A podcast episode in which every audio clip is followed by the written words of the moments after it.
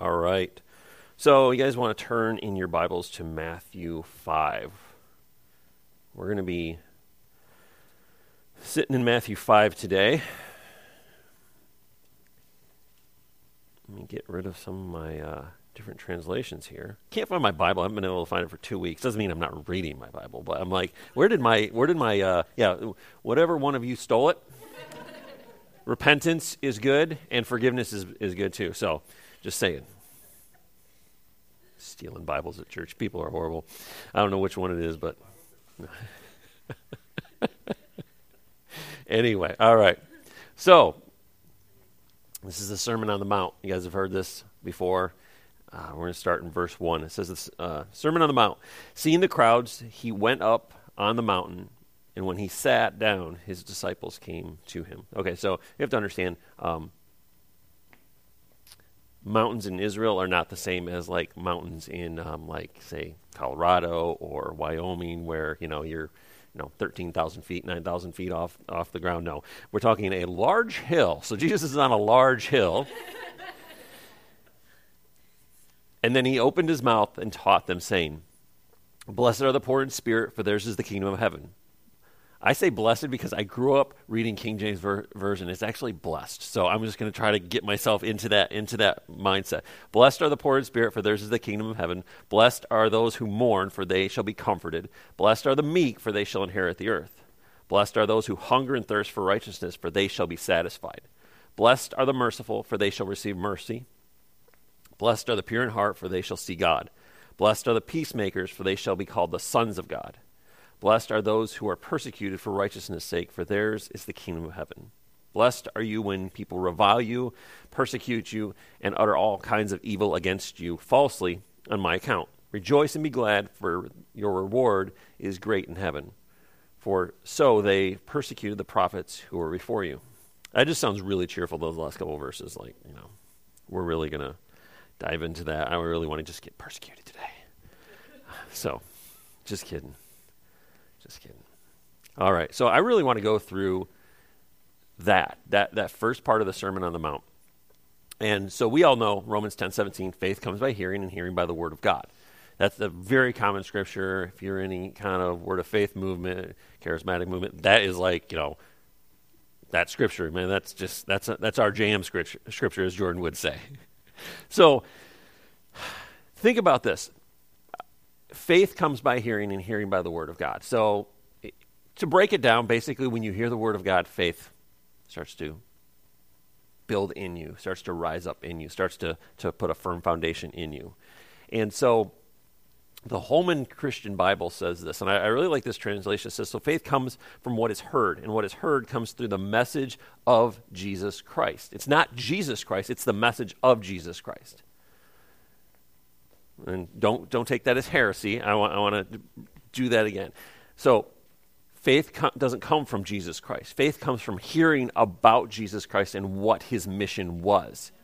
When we have faith about him, then we can have faith in him. Is it hard? It's hard to have faith in something that you don't know. You know, like, hey, I'm just going to, like, you change jobs, you're like, I don't know. They're all like, yeah, it's a great place to work. And you get there and you're like, oh, what did I just get into? You know what I mean? There, you guys have been there, right? You know, you, uh, you do the job interview and they're like, yeah, they, they act like they're, you know, they're Google and they're going to give you, you know, places to lounge around and you get in there and it's like cracking the whip and you're like, wait a minute, this is what I signed up for. So there's sometimes it's hard to have faith in something you cannot see. But what Jesus is saying, or what Paul is saying about Jesus is faith comes from hearing about what he, who he is and what he's doing. So when we have when we hear about that, it, it increases us and says, oh, "I can believe in that. I can I can trust in that. I can have faith in who he is because of what he has done." You can't if you meet a uh, complete stranger and they say, "Hey, if you give me $150, I'll go take care of this for you and I'll be back." You're like, "Yeah, right." You don't, you're not just going to give a complete stranger, and walk up to a complete stranger, hey, if I give you $150, would you go take care of this for me real quick? Oh, absolutely. Here, is it check or cash? Cash. Oh, yeah, yeah, I'll, I'll definitely take care of it for you. No, it doesn't work that way. You don't just give complete strangers eh, uh, your faith and trust in them that they're going to take care of something for you. What you do is you trust someone you know to take care of it for you. Like I don't like leave my doors unlocked and like be like walk down to some random house and be like, "Hey, my doors are all unlocked. Um, my dogs really are caged in one side and all the good stuff's on the other side. So would you watch my house for me?" No, we don't do that. I say, "John, watch my house for me." John knows how to get in, but I trust that he's going to take care of my house, my possessions. He's going to look after it the same way I would look after his. You know, car pulls into his driveway. I'm like, who is that?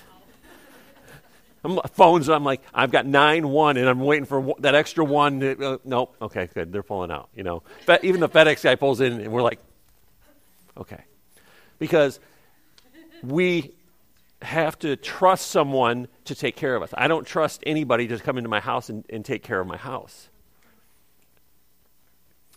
So when we hear about Jesus, when we hear about his good works, we hear about his mission, we hear about what he's done, something arises in us that makes us start to trust him, right?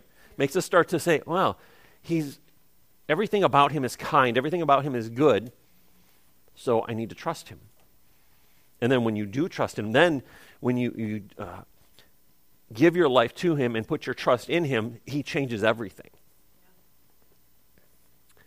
And it doesn't mean instantaneous change. It means that He changes us internally. He changes our hearts. He changes our spirit. And we, we have to work, get that flesh under control to get to that point of it obeying the, in, getting the external to obey the internal. But when we hear about Jesus, something changes in us. So I'm, I'm reading these, and it really sticks out. Excuse me. It really sticks out. He says, Blessed are the poor in spirit, for theirs is the kingdom of heaven. Okay, so many people take this scripture and go, okay, you just have to be the most down and out person in order to see the kingdom of heaven. No, that's not true.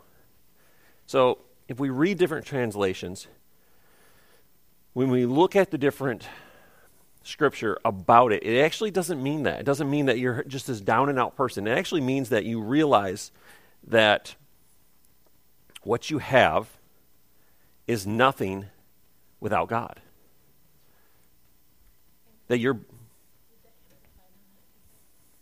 Why, thank you. All right. The Amplified verse 3 says, Blessed, spiritually prosperous, happy to be admired are the poor in spirit, those devoid of spiritual arrogance, those who regard themselves as insignificant, for theirs is the kingdom of heaven both now and forever.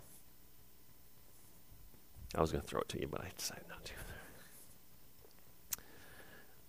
So you're blessed when you realize that you have to be totally dependent upon God. And this world teaches us that you have to empower yourself. You have to get what you get, and you have to ma- make your own way. We've been talking about this for the last four or five weeks. when we make our own way, what happens?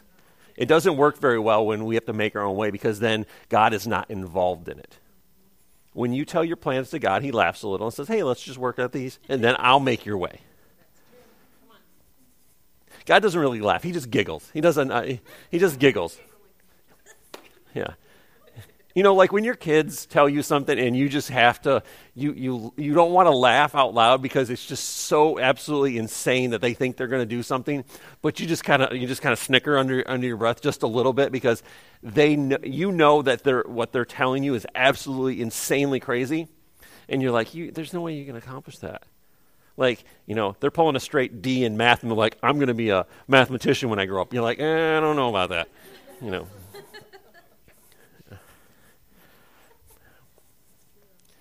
But you're blessed when you realize that you have to be totally dependent on God to make your way, to make your path straight, to understand that He's going to lead you instead of making your own way. In our culture, it tells us, okay, you, you have to do this. You have to go this place, do this, get this degree, get this kind of thing. And then you're going to be on a road to success of being um, successful adult. I remember when I was a kid, was like every college in the world was like, hey, you need to come to our college because we're the best college. I'm like, oh, okay, that's good to know. Um, and every college, you know, the teacher's like, you have to go to college. If you don't go to college, you're never going to accomplish anything in your life. And then about 10 years ago, they're like, you need to go to trade school because college isn't good. Trade school, just do, you can get it. I'm like, okay, what is it? Are we, we, we made up our minds.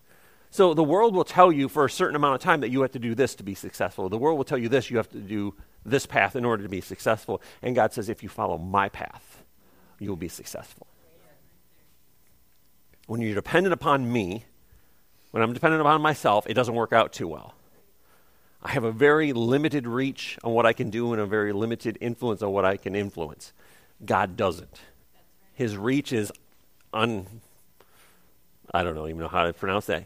His reach is ever reaching. I don't know if, that a, if that's a word, but uh, yeah, it's infinite. There we go. That's a good word. And his influence is everywhere because he is everywhere. So being dependent upon self, Jesus says when you're, you're blessed when you realize that you don't do it all for yourself, when you don't have it all figured out, when you are trusting God for the plans. And then he goes on to verse 4. Verse 4 Blessed are those who mourn, for they shall be comforted. So that's an odd verse. So the Hebrew for mourn is almost identical for the Hebrew for wait. So waiting and mourning are completely different things. We talked about we've been talking about waiting on God for the last couple weeks, but it doesn't make a whole lot of sense, does it? Those who mourn will be comforted, and blessed, blessed are those who mourn. Okay, so yes, we understand people are going to mourn. They're going to go through times, but think about it this way. If I said, Blessed are those who wait, blessed are those who wait, for they shall be comforted. Either way, the scripture doesn't, it, it's a little odd to understand sometimes. And if you look at the scripture, Isaiah 61 3, it says, to grant those who mourn in Zion, to give them beautiful headdress instead of ashes, the oil of gladness instead of mourning, the garment of praise instead of a faint spirit, that they may be called the oaks of righteousness, planting of the Lord, and they may be glorified. So, if you look at that, when it says, Blessed are those who mourn, it's, it's not so much about, okay, there's been a death. It's, it, it's, it's more like you're going through something, you're losing something, and God is working uh, in it, working in the situation in your life. You can mourn and not have lost someone, right? That makes sense. You can mourn something. Uh, you can mourn a chapter in your life that is closing. You can mourn the loss of um, of a job. You can mourn the loss of going through something even though it might not be a bad situation. Mourning is not, oh my gosh, everything's bad. It's, it, there's, there's, a, there's a process to mourning, and it, it can encompass a lot of different things. But there's seasons in our life, and it's like, this was a good season. And when that season is over, you're like, I really want to go back into that season. That's mourning. That's, that's, that's, it's not uh, just about loss, it's about closure. And I think sometimes we go through seasons that it is closing and we're like, I don't want to go out of that season. I want to stay in this season because it was good, it was easy, and everything I wanted was in that season. And God's like, well, seasons end. Seasons come and go, and we have to be able to be prepared for that. So Jesus is saying, when you are mourning, you're going to be blessed through that. You're going to be comforted through that. God's going to comfort you and transition you through that season, that time, that, that, that moment of history that is hard right now, but you're going to look back and go, man, that was a hard, tough season, but God was there working, working me through it and walking me through it. Does that make sense? Number five, blessed are the meek, for they shall inherit the earth. I love this scripture.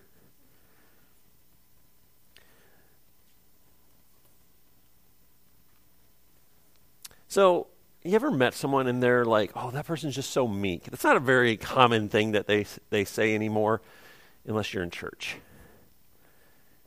But meek, everybody thinks meek means someone who is um,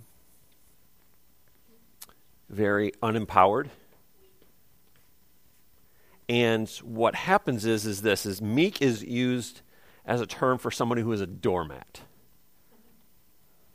Oh, they're just so meek as they wipe their feet on that person. They're just so quiet and meek, and, and they just wipe their feet and they walk all over them. It's a term used in the dictionary for someone who has no power and is walked all over.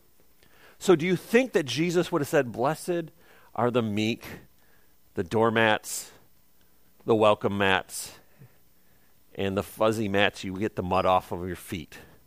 No, he didn't. Jesus is talking about someone or something that is, is not about being unempowered, it's, it's about being gentle. You can be gentle and still be fully in charge and fully empowered in your own life. Meekness doesn't come from, you know, somebody who just, you know, lets people abuse them, take advantage of them. Meekness, if you read uh, Matthew 11, Verse 29, this is the Passion Translation. It says, Simply enjoy your life with mine. Learn my ways, and you'll discover that I am gentle, humble, easy to please. You'll find refreshment and rest in me. Jesus is saying that my yoke is easy, there's no burden in it. Just because someone is meek, some, because someone is gentle, doesn't mean that they don't have power. God wouldn't be like, oh, they're just going to be a doormat their entire life and they're going to be blessed for it. No. You can be meek, you can be gentle and kind without being taken advantage of or abused. So Jesus is saying, Blessed are you when you are kind and gentle to other people.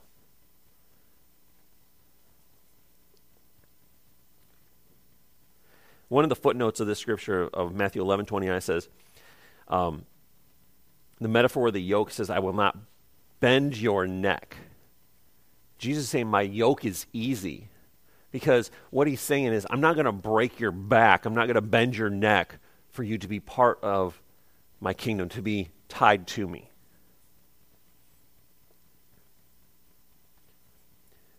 An Aramaic word for meek means tranquil, twi- ugh, tranquil. There we go. Good to got that one out.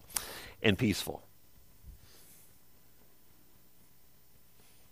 So if you translate that scripture, it says, Come to me and I will cheer you up, refresh you. I am a cheerful and hu- with a hu- cheerful and humble heart, and you will find cheer and refreshing in your soul. So Jesus is saying, my so being meek, Jesus is not saying, hey, you're going to be walked all over, but he's saying that you're going to learn how to walk with me. Jesus was meek. He didn't think about this. They come to take him away. What does he do? He doesn't do anything. His, you know, one wise disciple decides to take up a sword and cut a guy's ear off, but Jesus doesn't fight back.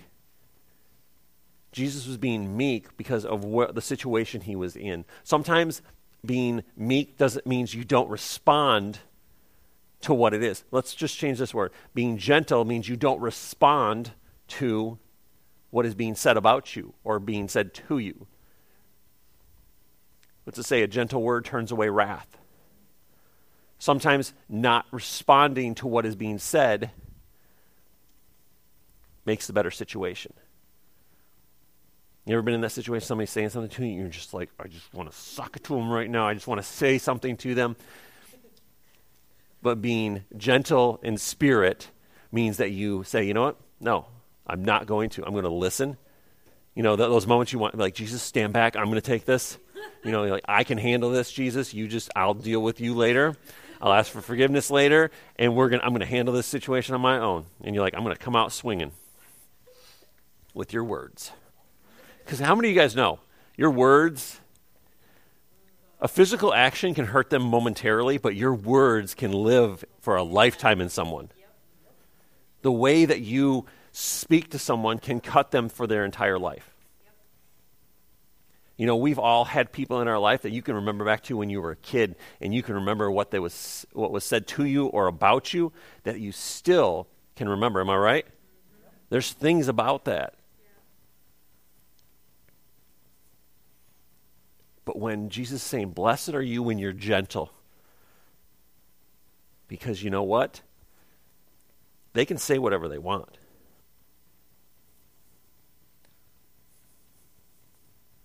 He says, Blessed are those who are gentle and meek, for they shall inherit the earth.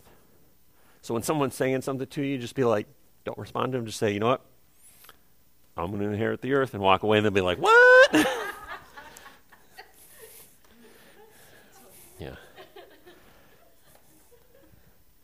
It's a great way to diffuse a situation. They're just like, oh, they're crazy, and they just walk away. All right, verse 6. Jesus says, Blessed, I'm sorry, blessed. There we go. Got to get that King James version out of me there. Blessed are those who, who hunger and thirst for righteousness, for they shall be satisfied. I like what the Passion tra- Translation says. It says, How enriched are you when you crave righteousness, for you will be satisfied.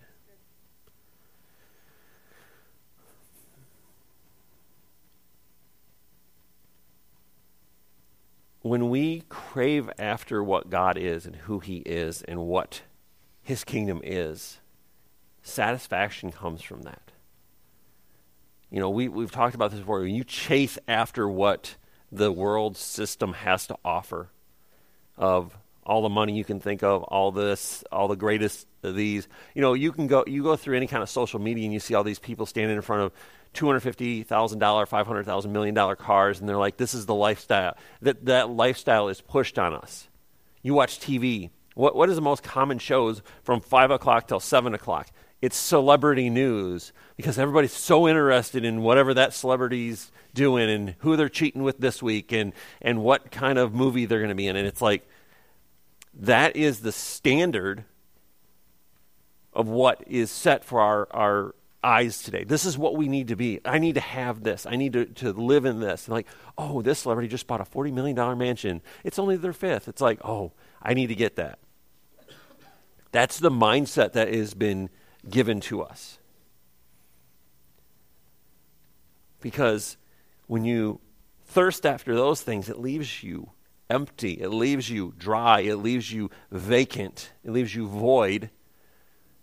But when you thirst after righteousness, when you, you crave righteousness, when you crave after what God is doing, it leaves us fulfilled. You can have five cars, have every kind of, you know, I I we used to work with this guy, and he had snowmobiles, boat, jet skis, quads, dirt bikes, motorcycles, off road truck. Had everything. And he was still miserable. He had literally yeah, he ever he had literally everything he could want. But what was he? He was literally empty inside because where was his trust? Where was his money going? And where was his hope? He was hoping that he'd have enough money to put fuel in, in it so he could go with some, go somewhere into one of those vehicles and be able to use those vehicles. But because he was so interested in, in having what the Joneses had or what he saw on TV or what he saw somebody who he doesn't know that their life is completely empty but they have all this stuff sitting in their garage or sitting in a trailer or whatever. He, he decided to go after that. You know what's really great about seeking after righteousness? It's free. There's really no cost except for giving up yourself to Jesus. There's no cost in giving yourself up to Him. It doesn't cost you financially to give your life to Him. You're like, I'm going to give my life to you. He's like, okay, I'll take it. But when we give ourselves to what the world wants, when we give ourselves to what is going on in the world, it'll always cost. It'll cost your job, your finances, your children, your marriage. It'll cost you something that is not worth giving up.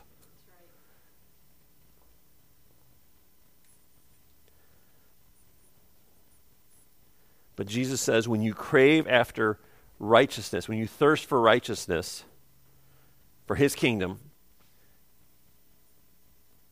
you'll be satisfied.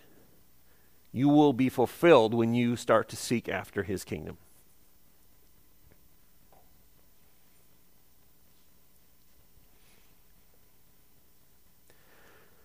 So, verse 7. Blessed are the merciful, for they shall have mercy and receive mercy. So, this scripture, I'm going to read you something real quick here. You guys ever remember the, the parable of the unmerciful servant? The guy that owns um, owes the equivalent of, I think it was 2.5 days equivalent of 2.5 billion dollars to his master. Can't pay 2.5 billion dollars, which is, you know, I don't think anybody can really afford to pay that, but he was that much in debt from his master. And his master says, "You know what? I will forgive that debt. I will erase that debt." And he's like, "Yes, thank you. Thank you for showing me mercy. Thank you for having um, patience with me. Thank you for uh, allowing my family not to be in slavery. Because basically, what was going to happen is, is this: is he was going to lose his family. His family probably would have been sold into slavery. And he's like, "Thank you, thank you." And as he's walking out the door, he's like, "Thank you, thank you. Oh, I have the best boss ever." He sees some dude walking down the uh, the other side of the street, and he's like, "That guy owes me a hundred bucks." Because he borrowed a hundred bucks when he was short one time. So what does he do? he goes over to the guy and he grabs him by the shirt and he says, Pay me the money you owe me now. And the guy's like, I don't have the money. He says, Well, you know what? Then you're going to go to debtor's prison. And your family's going to go to debtor's prison. And they're going to starve probably because we, you have no income now. You can't go to your job because you're in prison. So he's shaking the guy. And the guy's begging him, I'll pay it back. I'll take care of the bill. I'll take care of it. He's like, No, not. I want it now.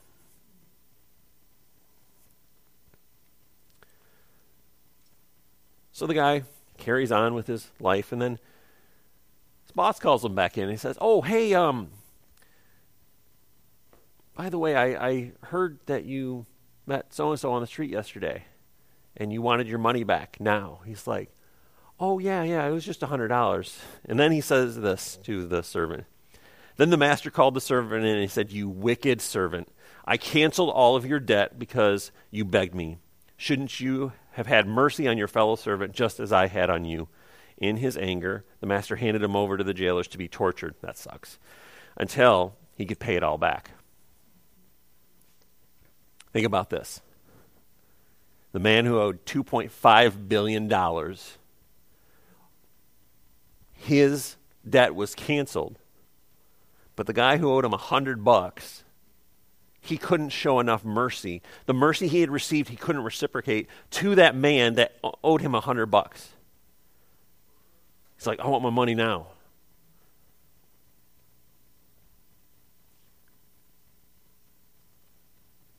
Think about that. Jesus says,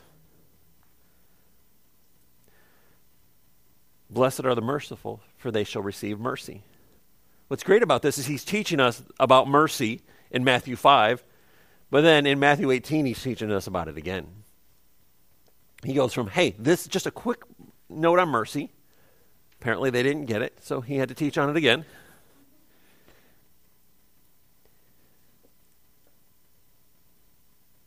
But the whole idea of mercy is mercy is received when it is given.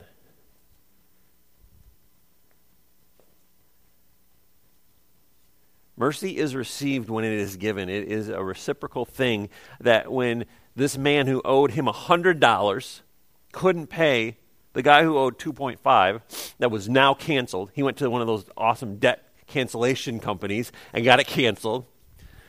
And it was probably his student loans. Um, um, and then he saw the guy who borrowed 100 bucks at the party from him a couple months ago and couldn't afford to pay it back the mercy that was given to him, he could not give. He didn't realize the amount of debt and the, the, the um, cards that were stacked against him that was now taken away from him. He couldn't give just an ounce of that to the man that owed him the hundred bucks. But Jesus says, when you give it, you shall receive it. Think about this. The guy that received the mercy couldn't, couldn't get, give this guy just a little bit. And what happened? All the mercy that was given to him was now pulled back.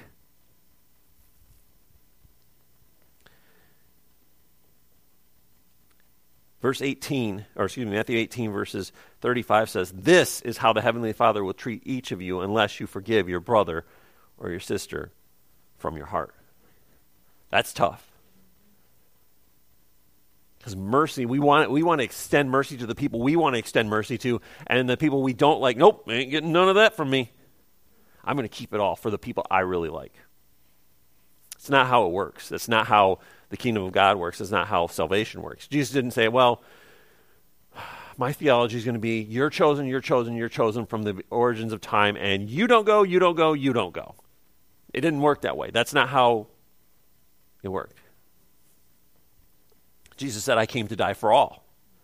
You choose to accept me, you choose to live in the mercy that God has given, or you choose not to live in the mercy that God has given. But I think our job is to extend mercy. There's people who do stupid things to us, and our job is to extend them grace and mercy even though they don't deserve it. Sound familiar? Yeah. Sounds like Jesus.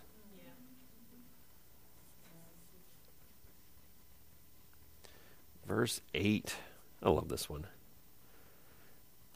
So, verse 8 Blessed are the pure in heart, for they shall see God.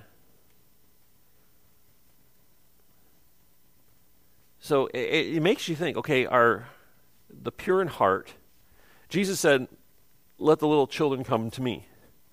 He says, have faith like a child. Because he knew there was something pure about these kids, that they weren't jaded, they weren't messed up from the world.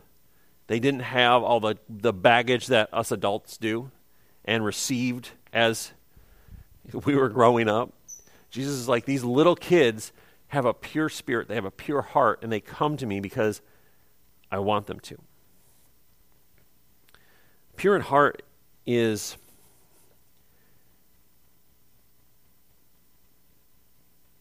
a pure heart keeps us from the issues of life. When we start to, to get rid of what we have in our hearts, when we start to ask Jesus, ask God to take out what is impure in our life, everybody does it. It's called sin. If you don't have sin, you're not alive. If you're not alive, that means you're dead and you had sin at one point. So everybody had sin. Um, but the purity, pure of heart keeps us from the issues of the heart. It directs us to God. It, it's asking Him to start to remove the impurities. Um, I made I was making tea last night, and it really made a lot more sense when I was was doing that last night. I, I boiled the water, and I put the tea, I put the bags in the in the water, and then what I did is this: is instead of like I have this in this little teapot my wife bought me. There's this little strainer, and I put the tea bags in, and I do it that way. Well, what I did is I put the tea bags in the teapot and then I strained it. And what happened was is this is because stuff starts to come out of the tea bags when they sit in there, it starts to it starts to um, break down. The tea bag sometimes will because um, it's larger chunks of like fruit and tea and stuff like that. It started to come out, and there was like this this stuff in it floating. It wasn't like bad, but it was like okay, I don't really want to drink that. Um, you know, chew on it a little bit. And so what I did is I took that filter and I put it above the glass and I poured it. And as I was pouring it, the tea was coming in, and out of the bottom, the tea was coming out. But in the filter, in that little mesh screen was the little pieces of tea that had gotten out, the, a little bit of the, the residue of it. And what happens is, is this it's just like life. When we allow God to purify us, He pours us into Him and out of us.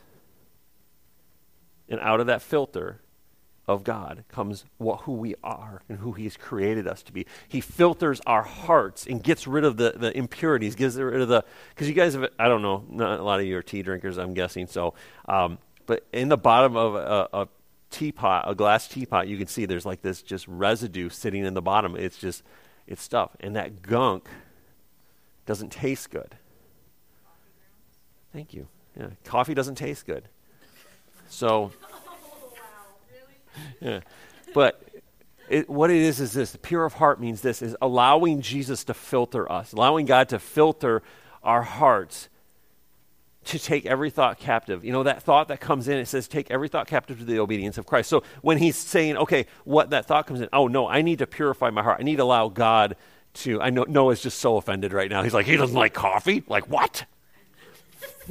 I, I, Noah in his heart is like, oh my gosh, he doesn't like coffee. Noah is, is like, um, let me explain Noah. Noah loves coffee. Noah has two loves mercy and coffee after God. But he loves him some coffee. And, and Mercy talks about him loving some coffee. So, but, yeah. it's okay. Yeah.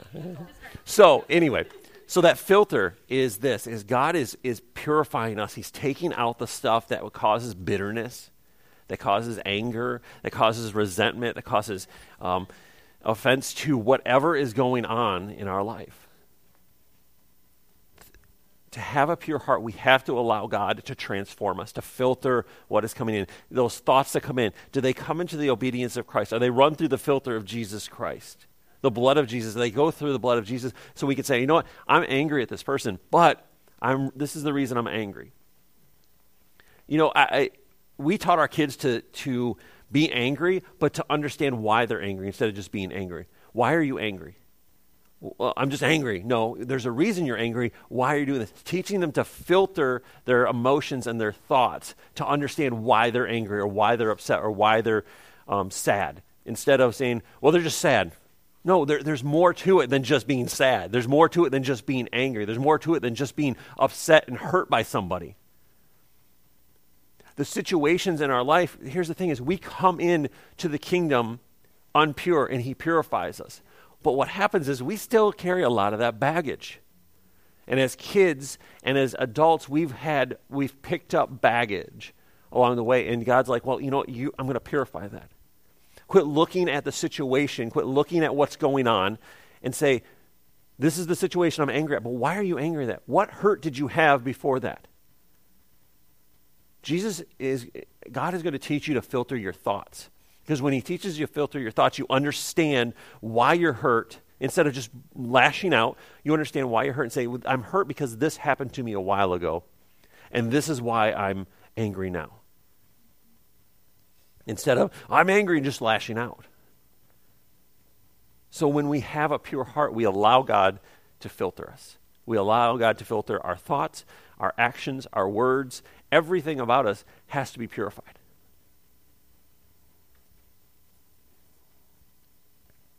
Now, this one, this is where people get offended at. It's okay. Noah's already offended because I don't like coffee. And um, yes, it's okay. Got a really good coffee filter on that one. Um, Blessed are the peacemakers, for they shall be called the sons of God. You ever had someone in your house or someone you knew just like, I just want peace? I just want peace. Okay, so let's. So the UN has something they call peacekeepers.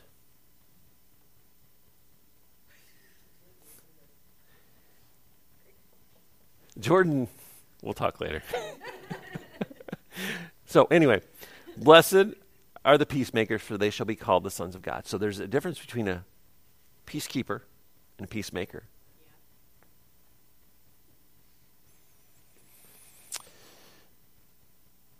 peacekeeper says, "Oh, stop fighting. It's okay. Everything's good. We just we just we just want to keep the peace."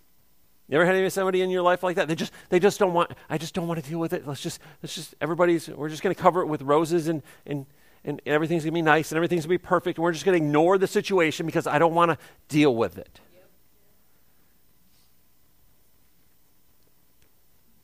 Peacekeepers are people who want to cover everything and never deal with it. That rug is about this tall because they keep doing this.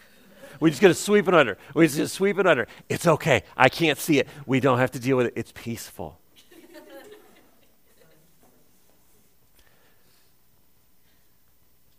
Peacemakers say, How do we figure this out? What do we need to do? Let's make a treaty. Let's make a pact that we're going to do this. They, they figure out a way to make it peaceful, not just like, well, it's okay. We're just going to do this and sweep it under the rug. And every time I, I don't like something, and every time they say something to me, I'm not going to filter it, but I'm going to shove it under the rug. And it's just going to be peaceful. And then when everybody gets together for the holidays, it's like, oh, this is awkward. Y'all know that, right?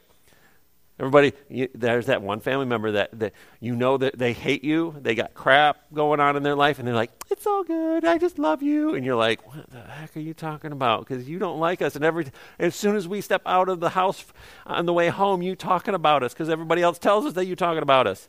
But like, I just want peace. Don't want to deal with it. Peacekeepers confront and they say, "Why are you doing this? What is going on? How do we fix the situation?" Sometimes we don't want to do that. We're just like, I just want to brush it off. I, I don't want to deal with it. When we don't deal with it, we start to let God unfilter us. We're like, I'm not going to deal with it. God's like, no, you need to deal with it. Start dealing with why you're so afraid to deal with it.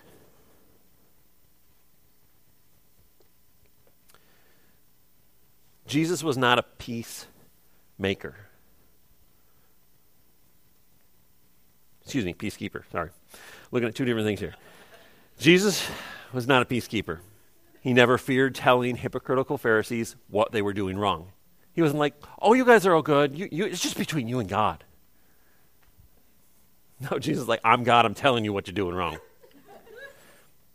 he never pretended there was that the differences didn't exist between his sincere followers and his unsincere followers. Jesus tried to bring understanding and reconciliation in everything he did. He didn't say, well, you know what? I don't deal with you because you're a Pharisee. No, he dealt with the Pharisees. He dealt with the people who didn't like him. He didn't run away from them. You ever see it where I don't see anywhere in the Gospels that says, and Jesus didn't want to deal with them, so he moved on to the next city. I don't see that. I do not see that.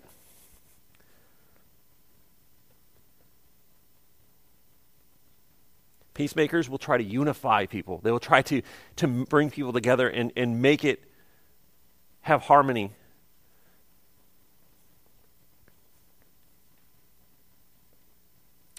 Peacemakers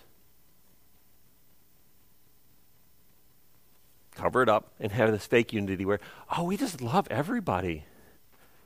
That that that person, oh, we just love everybody. It's okay. We, yeah. Yeah. Sorry. My bad.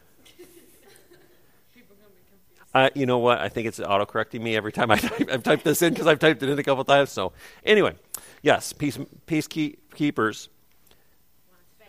Yeah, just want to shove it under the rug and be like, it's okay, uh, Amy. There's nothing wrong with you ever, and it's okay. We lo- we love you the way you are. Amy is pretty cool. I mean, I mean, but but what they do is this: is I don't want to deal with sin. I don't want to deal with the, the, the weirdness and the ugliness of having relationships sometime. Relationships are ugly. They're messy. They're not always the easiest. But if we keep sweeping it under the rug, if we keep, oh, it's okay, but we're just not going to talk about it. The more you don't talk about it, the more tension there is, the more weirdness there is. Have you ever been to our house? When they're hungry. I will tell you this story, maybe. Yeah, my wife's sitting in the front. She's within throwing distance, so I probably can't tell her, even though it, it, it's a good story. Okay, so Yes. So we're um, we went to Ludington on was it Friday? We had to get a couple things for my wife spending more money, um,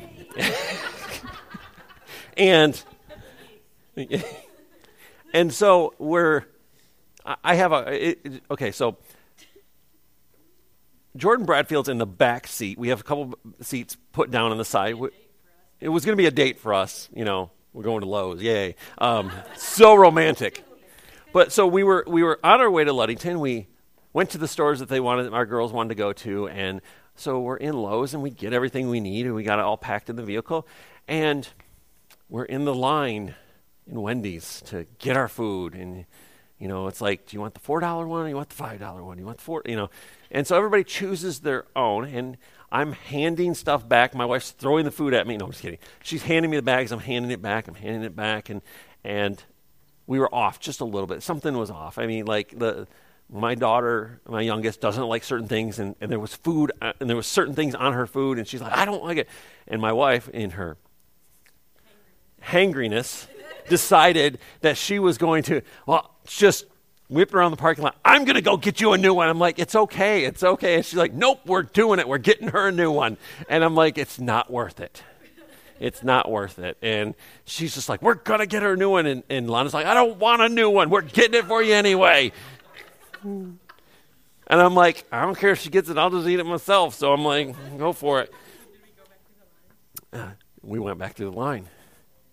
And we got the other thing. And then as soon as we pulled out, we realized that somebody had mixed it up. She's like, You just made me steal from Wendy's. I'm like, We didn't steal from Wendy's. It just got mixed up and they didn't do the right thing. She's like, oh. I was like, I don't have a rug big enough to sweep this under right now.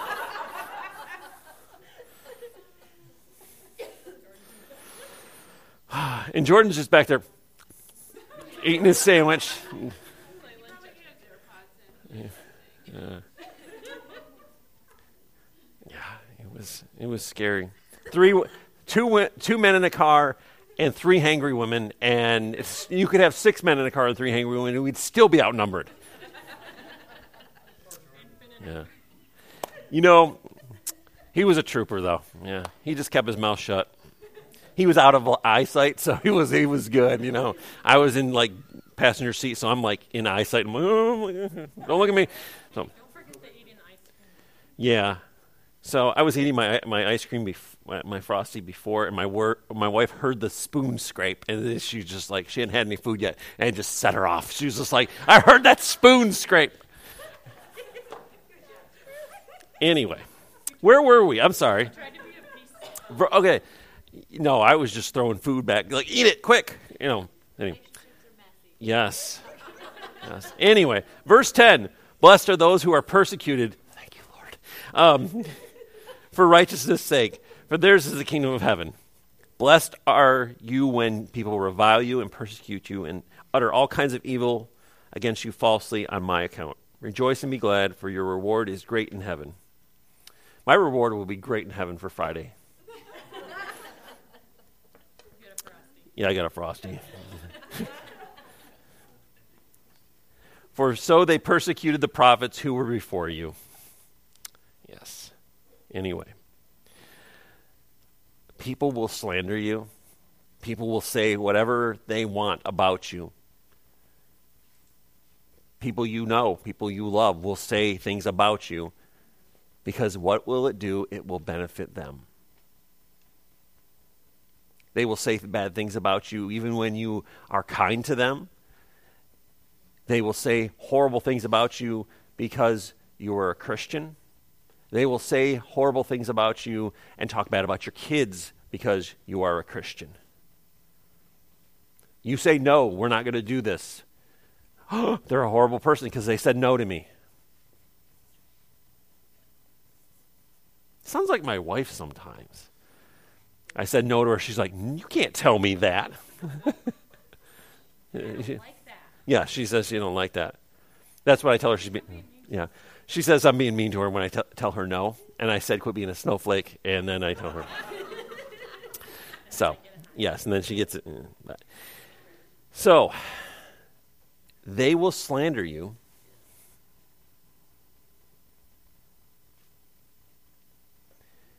They're going to speak bad things about you. They're going to talk bad about you because of your past and now of your present. They're going to try to drag up old skeletons out of a closet that has been long shut and gone. They're going to try to bring up your past of who you were before you met Jesus. They're going to try to bring up the things that you said, the things that you did. They're going to go back through your social media feed to like 2001 and be like, well, you said this, you know, 20 years ago. You're like, well, I was dumb and I didn't have Jesus. They're going to persecute you. They're going to say things. They're going to figure out how to cancel you because of who you are, because that you follow Jesus. That really sucks, but later on, verse 44, Jesus says, I say to you this love your enemy, bless the ones who curse you, do something wonderful for them who hate you and respond to everyone who persecutes you by praying for them. Oh, that sucks. I'm just saying, natural response to someone who does that, you were like, I'm going to take up arms. I'm going to go against them. I'm going to say the exact same things. But no, Jesus is like, oh, by the way, love your enemy. Treat them as you would the person you love. We're like an eye for an eye. I'm going to go after them and I'm going to slander them. And Jesus is like, no, you're going to love them because I love you. You're going to treat them with kindness and pray for them because you now allow me to filter what you say, what you do, and who you are.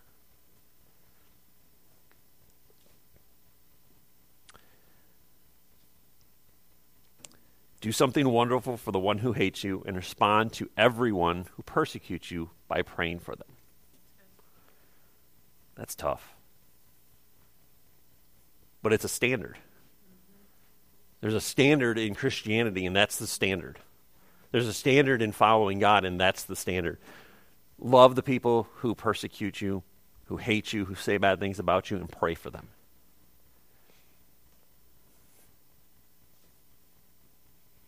If no one hates you, you have a rug this tall, and you're not dealing with it. But Jesus talks about this. We are blessed. You always see, oh, you know what? I hate going through the, you go through the, the stores and you see the, the, all the rows of sweatshirts that just say blessed on them. I'm like, you don't know what that means. You put it on a sweatshirt, but you don't know what that means. We're not blessed because we have a t shirt that says blessed, because we think we have something. We're blessed because we are part of the kingdom of God. We are blessed because we have Him to rely on. We have Him to guide us. We have Him to filter us so that we can remain in Him.